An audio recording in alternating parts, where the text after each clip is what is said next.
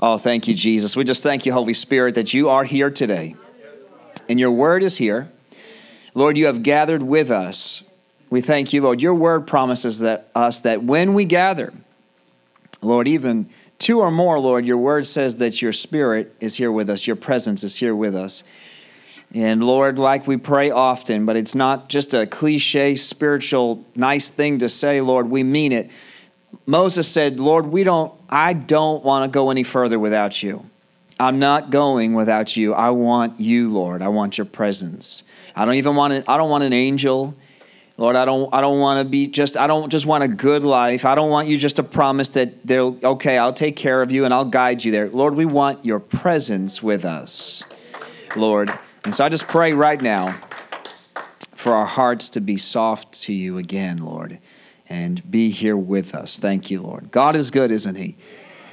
And he is in this room. Um, he is alive. He is not dead. He is not in a grave. We're just about to celebrate Easter in a couple of weeks.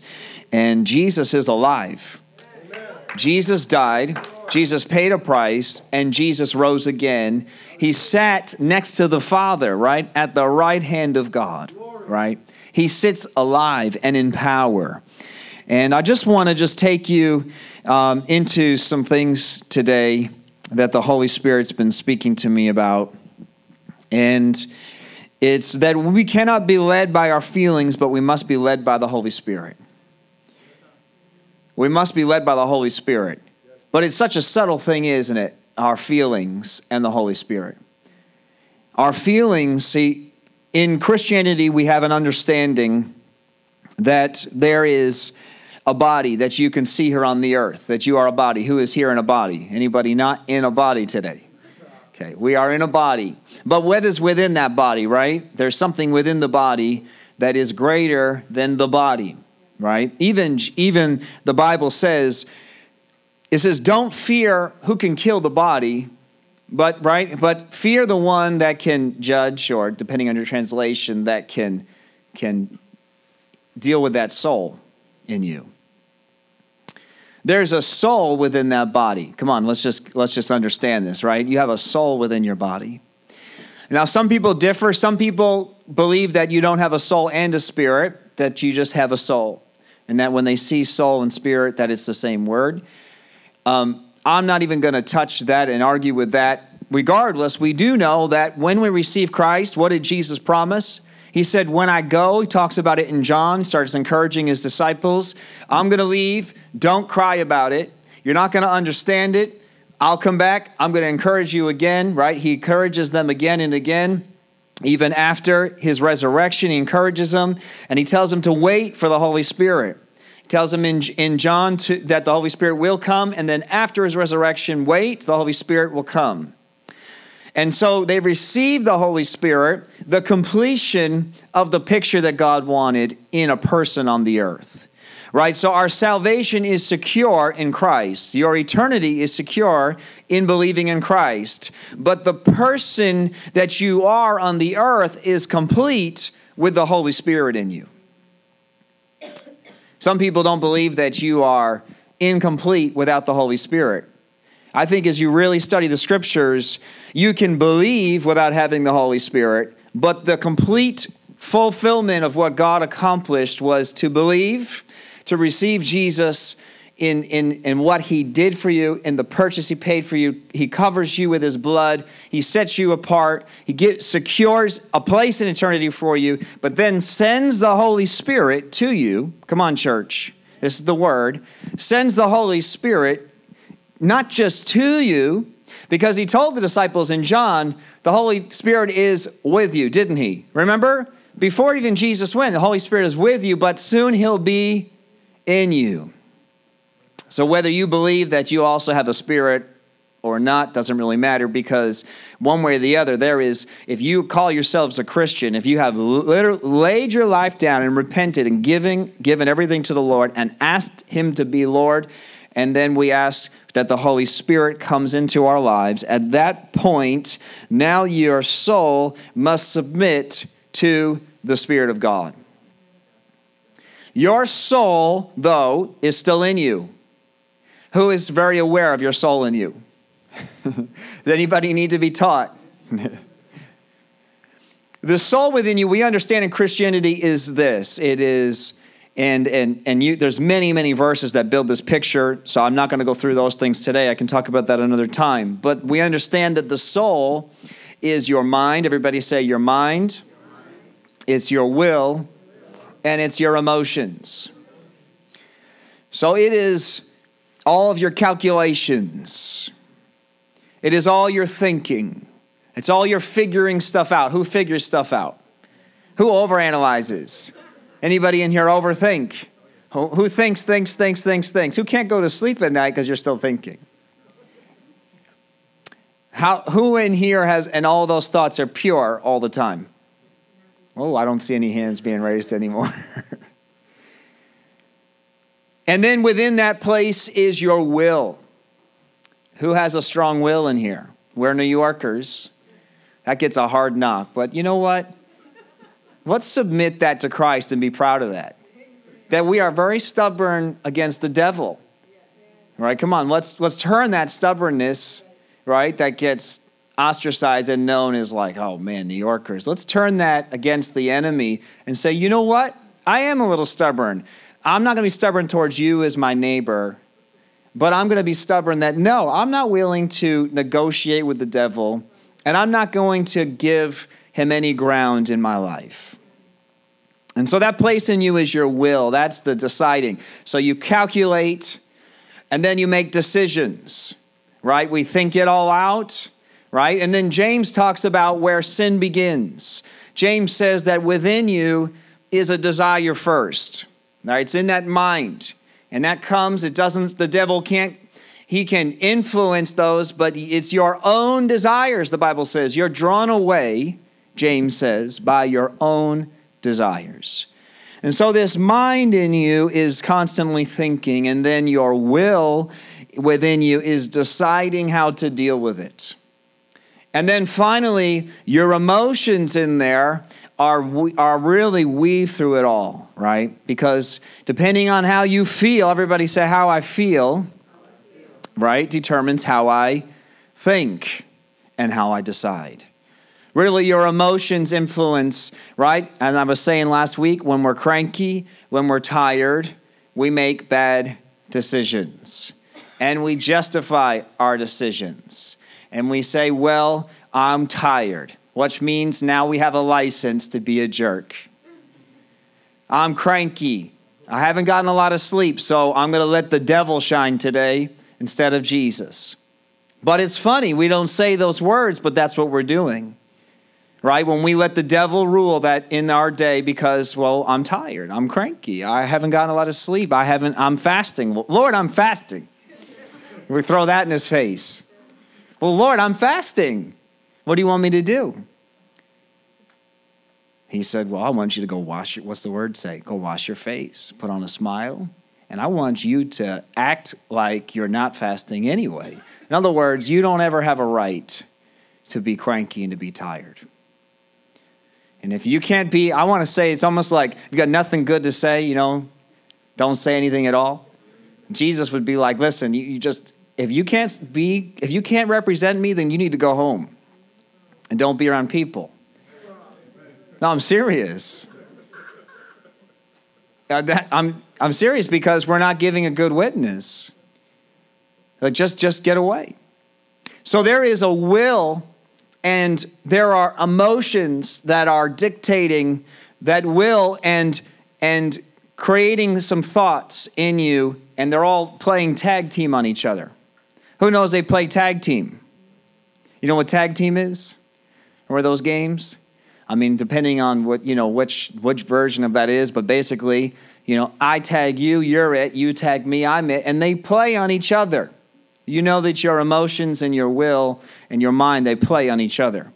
Because you think something, and then someone says something which makes you feel a certain way, which makes you then react a certain way. Meanwhile, though, the way you were thinking was wrong all to begin with. Right? I've said this before. You think that person doesn't like you. They're just thinking, man, I got to pay my taxes in a couple days. And you're reading them, right? You're reading someone. And then we're making decisions. And we go, they're such a jerk. So then we react as a jerk back to them. Meanwhile, they're like, if you were to really sit down and really think about it and talk about it, they're like, wait, what? That's why you were a jerk to me? Because you thought I was being a jerk to you? Our soul man, as we call it in Christianity, is so powerful, and it will try to rule you. Your soul will try to rule because it's been ruling until the time you get saved. It's been trying to rule. You've been just doing what you wanted to do, when you wanted to do it, and how you wanted to do it. And this is not a new condition. Everybody say, this is not a new condition. This has been humanity's condition since the beginning of time. We can go all the way to Genesis, right? And we can find that, I mean, we're in Genesis six. Didn't take very many chapters, not just one man's sin, and we can't just blame it on Adam. We can't just, you know, blame it on Cain. But now it says all of humanity.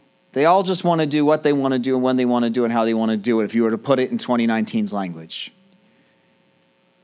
And it's because their soul, they started deciding and reacting and feeling and doing in their own way. Even Cain, the very first outside the garden sin of murder, started with some, there was some jealousies in there. Come on, what did, do you, anybody remember the story? What does God tell Cain? Right? Who knows the story? Remember, Cain and Abel each bring a sacrifice to the Lord. God's not pleased with Cain's sacrifice. Without getting into the whole story, because we don't have time today, God's not pleased. You remember, everybody, that God's not pleased with it. And you can, there's ideas of what it was, and it looks like maybe it was that Cain brought leftovers and not the first of his, they're not the best. But regardless of what happened, everybody say that was yesterday. That was yesterday. Right? Something happened, though, in Cain. God didn't leave him there. You know God doesn't leave you there. Everybody say, God doesn't leave you there. God doesn't leave you there. He doesn't leave you. That's the devil. Devil comes to condemn. He crushes you, and he leaves you there. The Lord always gives, and, I, and I'm getting ahead of myself, it's the Holy Spirit in his sermon here today, that he always gives you a way out, always gives you an escape, always gives you a chance to repent and turn and come back and do it again and again and again. You know, God's not the God of second chances. That's a lie. He's the God of one billion, one hundred and one chances. And then some. He is the God of over and over and over again. It's not, uh, it's not even logical, right? We don't give each other that, right? We give each other one chance. You got one chance to prove yourself to me. You fail me, that's it. You're done. You're cut off. But then God, you know, we think wrong things. We, oh, God, I'm sorry. Forgive me, Lord. And we just expect that instantly, that's it. It's, it's all good with God. He's forgiven us. That's it. It's washed away. And yet with each other, it's not logical, his grace, is it? And his mercy. And I'd like to, if I can, touch on also that we need to give what he's given to us. I don't know that that will happen today. Let's see where we get.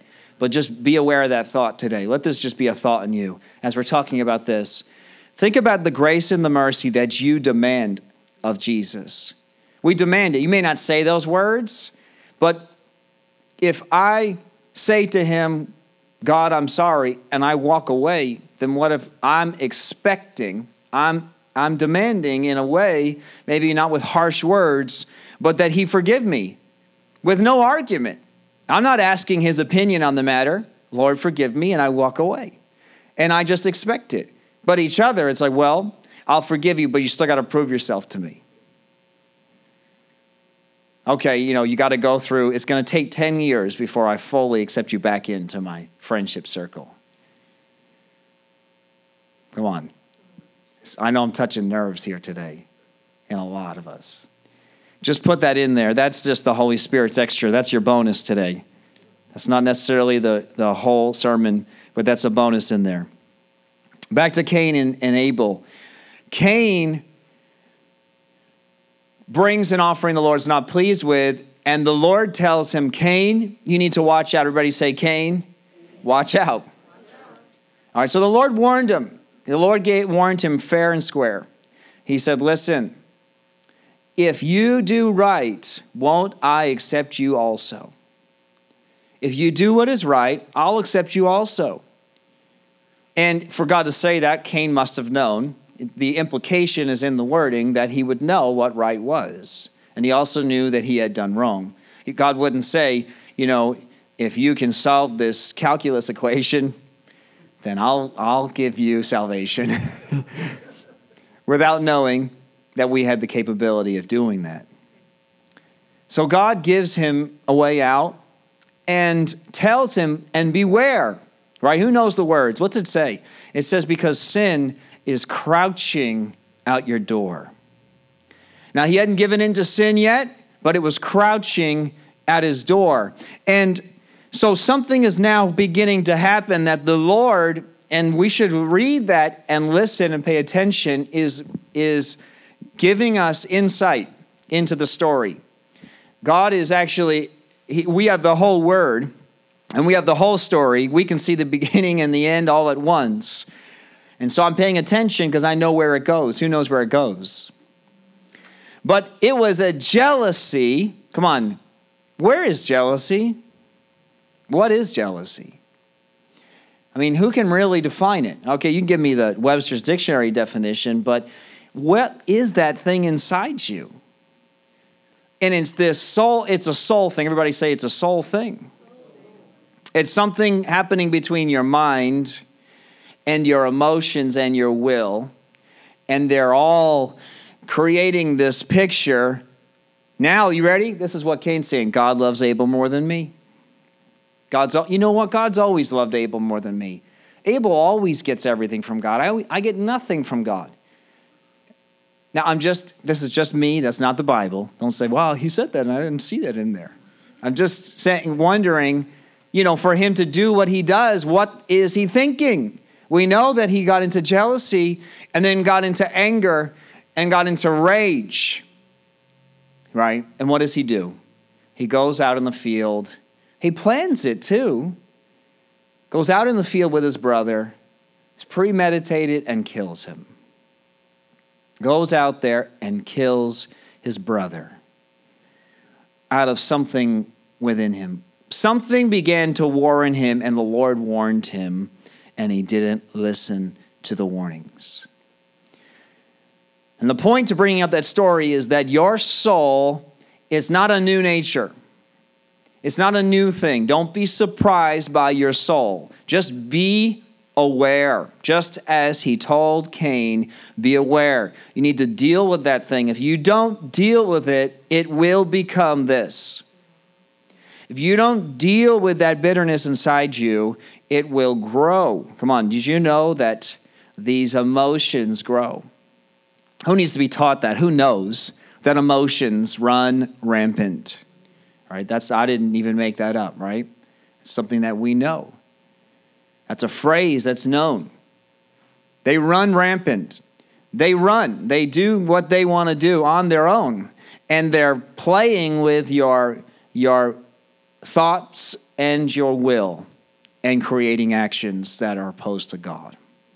We need to learn as believers to get those things subdued. Everybody say subdued. And I began to talk last week about humility. You see, when in doubt, God wants, God is all about love. And God is all about bringing love. God is all about us being expressions of love. That's what he was. Jesus is the expression of the Father's love. Jesus is the Father's love. To put it in one word, it's love. Just love. You could put love up there and it should be, it would be the same. If you know Jesus, you would know that's him. And so to really be Christ is to be love. And then in order to be love, you have to let love. Everybody say you have to let love. You have to let love work inside you. It, it's something that God has done for you supernaturally on the cross, But then when you receive it, it begins to attack. Love is, think of your emotions running within this world as cancer, right? And love comes in and starts killing that cancer. It's cancer in you. All those emotions, all of your evil thoughts, all of the things in you. There's there's no good in you. Just get, just, let's just lay it down right now and stop trying to be good. And just realize there is no good in you. But, I say but with a capital B, but the Lord is longing to produce good in you and through you. Which means, if it's not in you, then where does you need to go? Come on, let's just get this, let's just get through this, church. Come on. That we are not good, it is not in you. Jesus said it. Jesus said there is no one good, no, not one. If you think you're good, you're not. It's Jesus, and it is only Jesus. It is only Jesus that can make you good. He is the only one. He is good. He is life. He is truth, right? And so on. We go down through the fruit of the Spirit as well. He is all of the good, and you can't define it by yourself. You can't define it by this world's definition of good. If you try to ask the world what is good, you're going to get, if you ask one hundred people, you're going to get one hundred different answers. People say this, who's heard this? Well, I just think if you're a good person, you'll go to heaven. Okay. I'm not opposed to that answer. Define good for me. If you're a good person, you'll go to heaven. Technically, they're not wrong. It's, the devil's a twister. That's what he does. He twists. Jesus tells, tells us there's no one good, no, not one. So, Jesus, the only one good. If you're good, you go to heaven, which means Jesus has done a work in you. Come on. So they're not lying, but their definition is wrong. And you learn that your definitions are wrong. We have to go to the Word. We have to trust in the Lord. We have to trust in the Holy Spirit. You cannot define your, your plan. You cannot define good. You cannot try to figure this out on your own and try to think it out and knowledge it out and flesh it out. You will mess it up every single time. Everybody follow me today. But God sent his Holy Spirit in there to do a work in you. God sent a work of the Holy Spirit. Everybody say the Holy Spirit came as a completion to Jesus on the cross. I'm going to say my opinion, but I do think this is biblically backed, but it is my opinion, and I always preface this first. I think the real issue with God's church today is that we come to the cross and we camp there. Talk about Jesus, and listen, you need, I need to be really careful. I'm not taking anything, not even one little tiny thing away from Jesus and his blood. But Jesus got off the cross. Come on, guys. Jesus paid a price on the cross. He went to the cross. Then he got down. Come on. They took the nails back out. You know that, right? We come to the cross and we just stay there. But Jesus went and took captivity captive. Come on. He took the power back from Satan. There's, a, there's more to the story. And then when he sat on the throne, then he sent the Holy Spirit into us. When he did that, it was so that you could continue in his footsteps. It was so that you could now be, and people get offended at this, but this is the Bible. I'm not elevating you or puffing you up with pride, but so that Christ could still live on the earth. Because Christ did not die, he's alive. He's not just alive in heaven, but he's supposed to be alive in us on the earth. And much of the lack that we're finding in the church is not a lack of good programs. It's not a lack of good build, you know, big buildings and a great music and, and all these different things that we try to do. It's because we're still fighting with ourselves. Within ourselves, it's not submitted. We're not. We fight and we war with everything and everyone and everybody, including our leadership. And then the leadership as well behind the scenes is living in sin and doing this and that and not respecting the people either. It's the fully submitted person to Jesus Christ, letting Christ be Christ, not just saying, okay, thank you for your blood. Thank you for your grace. Now I'm going to go sin. We don't say that, but that's what we do. As soon as we leave him and then go do our thing, even good things, come on, even when you go do good things, we don't realize. So the Lord is, wow. The Lord is very particular on how you do things. Did you know that? I was just meditating and, and you know, the Lord, he just started to say something simple to me. Um, I want to do something different today. I said, just simple. I said, okay, Holy Spirit. And immediately I had a picture of Moses. Moses struck the rock and water gushed out, right? Remember that story? How incredible. How amazing. I've never done that, by the way. This is a pretty amazing moment this guy has in, in connection with his God. He trusted his God, believed his God, and God did something. And not for him, did it for the people, didn't he? Then the Lord began to show me how, then the Lord tells him sometime later, speak to the rock. Now there's all kinds of sermons in this story. I don't want to get into all the details, but I just want to simply understand this. You cannot rely on what worked for you yesterday. God still gives the water. Why? Because he loves the people. He still loves the people. But Moses had a place with God that was supposed to be a place of utmost reliance. Do you know that the Bible says that Moses longs, that the prophets, that the greats of the Old Testament actually what they long to have what we have? The word actually implies that they long, that they would, they wish that they could have what we have. Why? Because we have the Holy Spirit living in us. We have the Holy Spirit living in us. He had the presence of God, and he had some elements that we don't think we have, you know, because he's we're like, well, he got to see God face to face, saw the Red Sea split, saw some things, and man, he had a lot higher standard than I do. I don't know, because now we have the blood of Jesus Christ. The Son of God was literally shed for us, and the Holy Spirit, okay, the Spirit of God that was in the earth then came inside you. So be careful when you say, well, Moses had a higher standard than me. I don't know that that's scriptural. I think our standard is much greater because we've been given much more than he had, right? He had the law. The Lord gave him the law. But the Bible says New Testament, post-Christ, post the blood, Holy Spirit. What's it say? What does it say?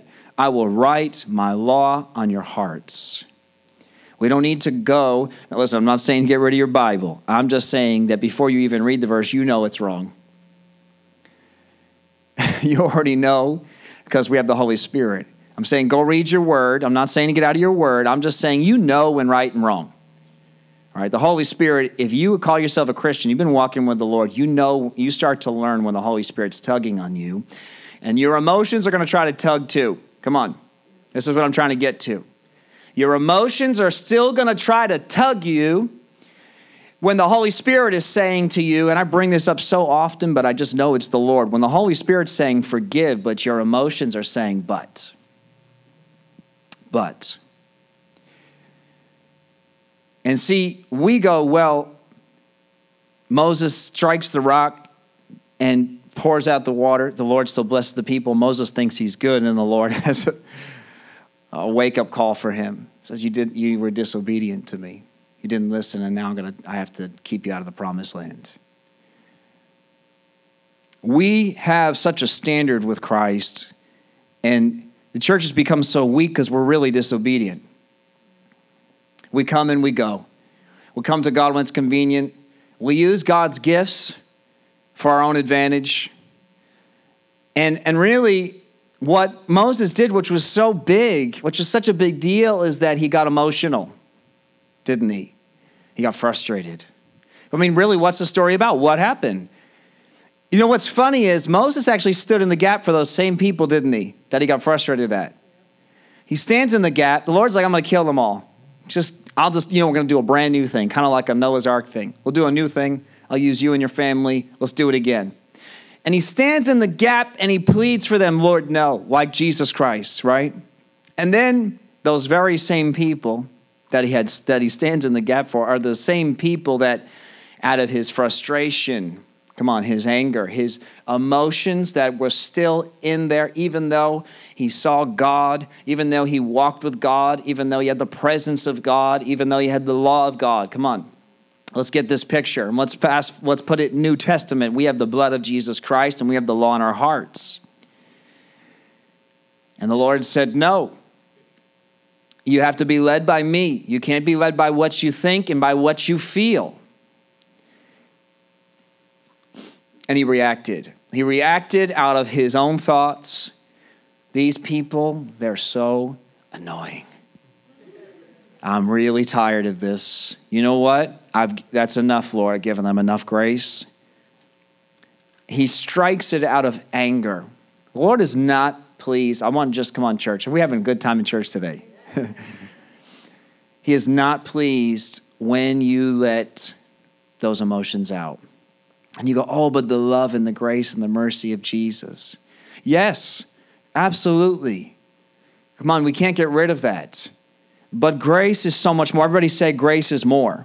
Grace is more. For the, the next few minutes, I want to take you to, otherwise, if I don't go there now, I'll never go there. So let me just go there. I always say, today I'm just going to talk for like twenty minutes. I have a bunch of different things, and I'll just say I'm t- like twenty minutes today. That's about all I've, I have right now from the Lord. But But then I come and I say, okay, Lord, I just want you to look at this. This is in the book of Jude. Thank you, Lord. Jude chapter one says in verse three. Actually, turn to Jude chapter two. Oh, that's a joke. See if anybody got that. No, anybody paying attention? Are we still awake? Listen to Jude chapter one. Come on, is this good, guys? Jude chapter one says, Dear friends, I had been eagerly planning to write you about the salvation we all share. And there's such a picture in this one verse, verse three. We have salvation in Christ and Christ alone. Isn't that amazing? Come on, let's not, let's not discount it. I hope that you don't misunderstand me today. And let's not discount the blood and the love of Jesus Christ. He loved us. John three sixteen says he loved you so much. He sent his only, his one and only son to die for you. His love is so incredible. The picture of the cross is so incredible. But look what it says in this verse. I was planning to just write to you about the salvation we all share. Just wanted to talk about salvation, but I feel strongly, I feel urged. He says, I feel urged. I feel like I need to t- talk about something else, but now I find that I must write about something else. Because much of the church is twisted what salvation is. Much of the church, they've got, they got salvation all twisted up. Just wanted to talk to you about salvation. And I could do that to mature, but I feel like I need to deal with something though. He says, he says, but I find I must write about something else, urging you, everybody say, to defend the faith. We have to be defenders of the faith. There is more to your salvation than your salvation. I've been saying this like a broken record this winter into the spring now, but that if it was just about salvation, then he would save you and then take you to heaven. But why are we still here on this earth? And it's because it's not just about your salvation. See, if you read through the Bible, you go from Genesis all the way through to Revelation, John. I mean, even John, I just don't have the time. I understand what these guys went through who served God. God blessed them. God took care of them. God did many things. John's writing the book of Revelation. But do you realize it's never about them? You know, John, while he's writing the book of Revelation, he had just been tarred to death, but it didn't kill him. So, like, what do we do with this guy? Put him in the, in the you know, the, you know where they dropped the person, a horrible, horrible torture, and suffocate you. You know, future, it was tar and feathers, right? He doesn't die. That's what history tells us. So they put him on the Isle of Patmos. It's never about you. Do you think John questioned his salvation? I think John knew his salvation that he had in Jesus. I think he loved Jesus so much that his life became nothing to him. That's what true salvation was, in fact. He understood that salvation saved him for something, that his eternity was secured, but he wasn't thinking, oh, am I questioning my eternity on a daily basis? He wasn't hanging at the cross like, Lord, I got to come back to the cross because my eternity is in the balance right now again. Because, sorry, Lord, I love you. Last Sunday was great, but I had a, I just had a worldly week. You know how it goes.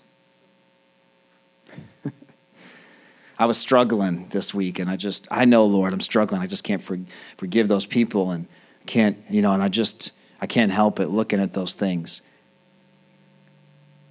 It's so much more than just your eternity, but it's living in salvation, living in a place of salvation, living out, in fact, the salvation that Jesus did in you. He saved you, and he says, so I feel like I need to write and I need to urge you to defend the faith. He said that God is entrusted once for all time to his holy people. And I love how the N L T says this next verse. And I just want to pull up here as well. Uh, my Bible here open, so I have the other translations next to it. Because in the New King James, it says, verse three, he says, I was diligent to write to you concerning common salvation. I found it necessary to ex- exhorting you to contend earnestly. He says, verse four, for certain men have crept in unnoticed who long ago were marked out for this condemnation, ungodly men who turned the grace of our God into lewdness. So they, they messed with the grace of God and denied the Lord Jesus. But the N L T, I love how it says it. He said, some ungodly people have wormed their way into your churches, saying that God's marvelous grace. See, let's not discount the grace. It is a marvelous thing. His blood, his love, his grace is amazing. And I tell you as your pastor, I say this often, I live in that grace. I understand that grace, and I will I will not go away from that grace. I will stay in that grace. That's why last week I was talking about you need, when in doubt, humble yourself. Get back into that grace. Just, just humble yourself before the Lord, because pride comes before destruction. Pride comes before fall. So whenever you think maybe I'm in my own strength, I'm just going to humble myself back before the Lord and just say, this is your, I'm your vessel. This is your church. This is my, this is your family. These are your children. This is your life. Just humble myself again. When I think maybe I'm getting off and starting to do things in my own strength, just humble myself again, because I'm not getting out of his grace. I understand his grace. I know it, but and so I will not discount it. It is a marvelous grace. But he says that some people are saying that God's marvelous grace allows us, everybody say, allows us to live immoral lives.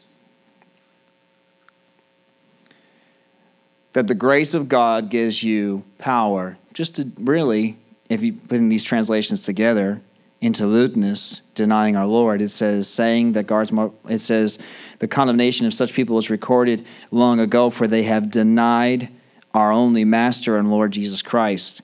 See, that's incredible, because I thought grace comes through Jesus Christ. So when you twist his grace, you are actually denying Jesus. See, Jesus is the only way to eternity. We say, well, Jesus is the only way, I believe. Well, is your belief lined up with his word? Or is your belief in a name?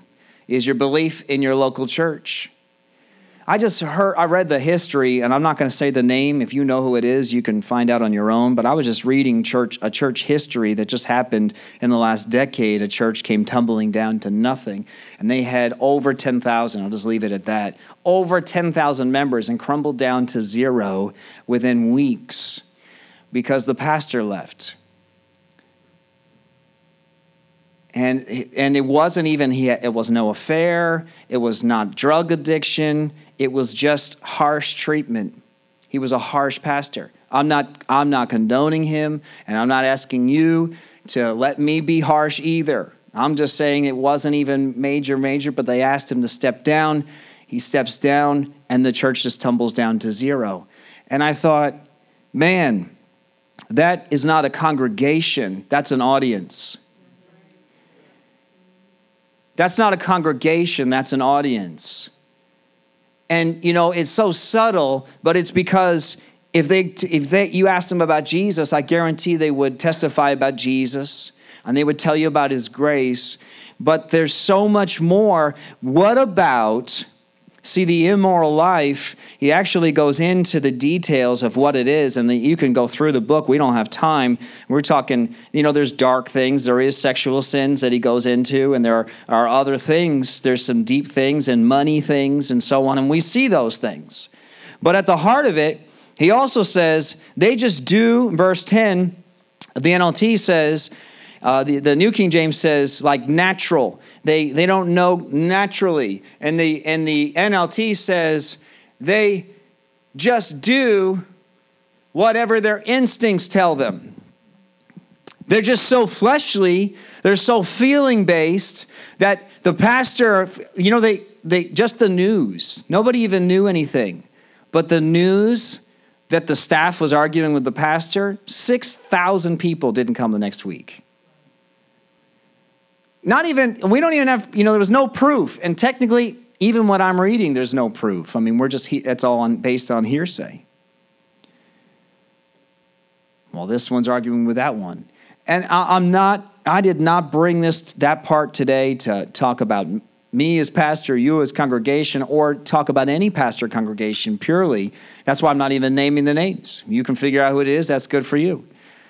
I'm not even naming the names on purpose because that's not the point. The point is that that there was a people, they must, there's like, where's the depth of them that says like, hey, hey, wait a second. It's not just about my salvation. Okay, I got my salvation. What about being the church?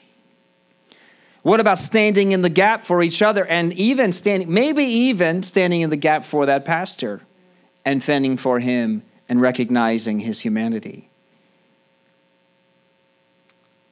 It says that they were, they just did whatever their instincts tell them. And it says, verse sixteen, I thought this was amazing. You know, Jude one goes through these crazy things. He's talking about Sodom and Gomorrah. And then Jude one gets down to verse sixteen. We'll just, we just breeze over these verses. We're like, yeah, it's so dark. It's like Sodom and Gomorrah again. Verse sixteen, these people are grumblers and complainers. Wait, what? Wait a second, Jude. Wait, wait, wait, wait, wait. Are you telling me that the book of Jude had to get written because he's like, listen, I just want to talk about salvation, but you know what? I got to deal with something else. There's, we got to fight for our faith because there's people that are grumbling and complaining. Are you serious, Jude? Wait a second. Grumblers and complainers living only to satisfy their desires. That's the only reason a church like that would fall. And I, and I know that there's many, many, many of those members that I know went and cleaved to other congregations because they do know Jesus. But they were so self, so fleshy. They knew their salvation, but they had no life, no substance to them. Come on, church. That they will leave because of hearsay, or even if it was true. Even if it was true, where is the fighting? Where is the contending for our faith? Where's the, you know, there's words I'm not going to use, but that has been used from the world of This is men and women. But where are, let's just say, where's the men and women, okay? I want to say where's the men because I'm a man, but there's plenty of strong women. Come on, women, you can stand up and say too, where's the women? Where's the men and women and say, I'm going to stand in the gap. I love my salvation. I love that marvelous grace, but I want to live for Jesus. I want to live for real. I want to know him, and no one and nothing can rock my faith. It doesn't matter what anyone says or does. I know who I am in Christ.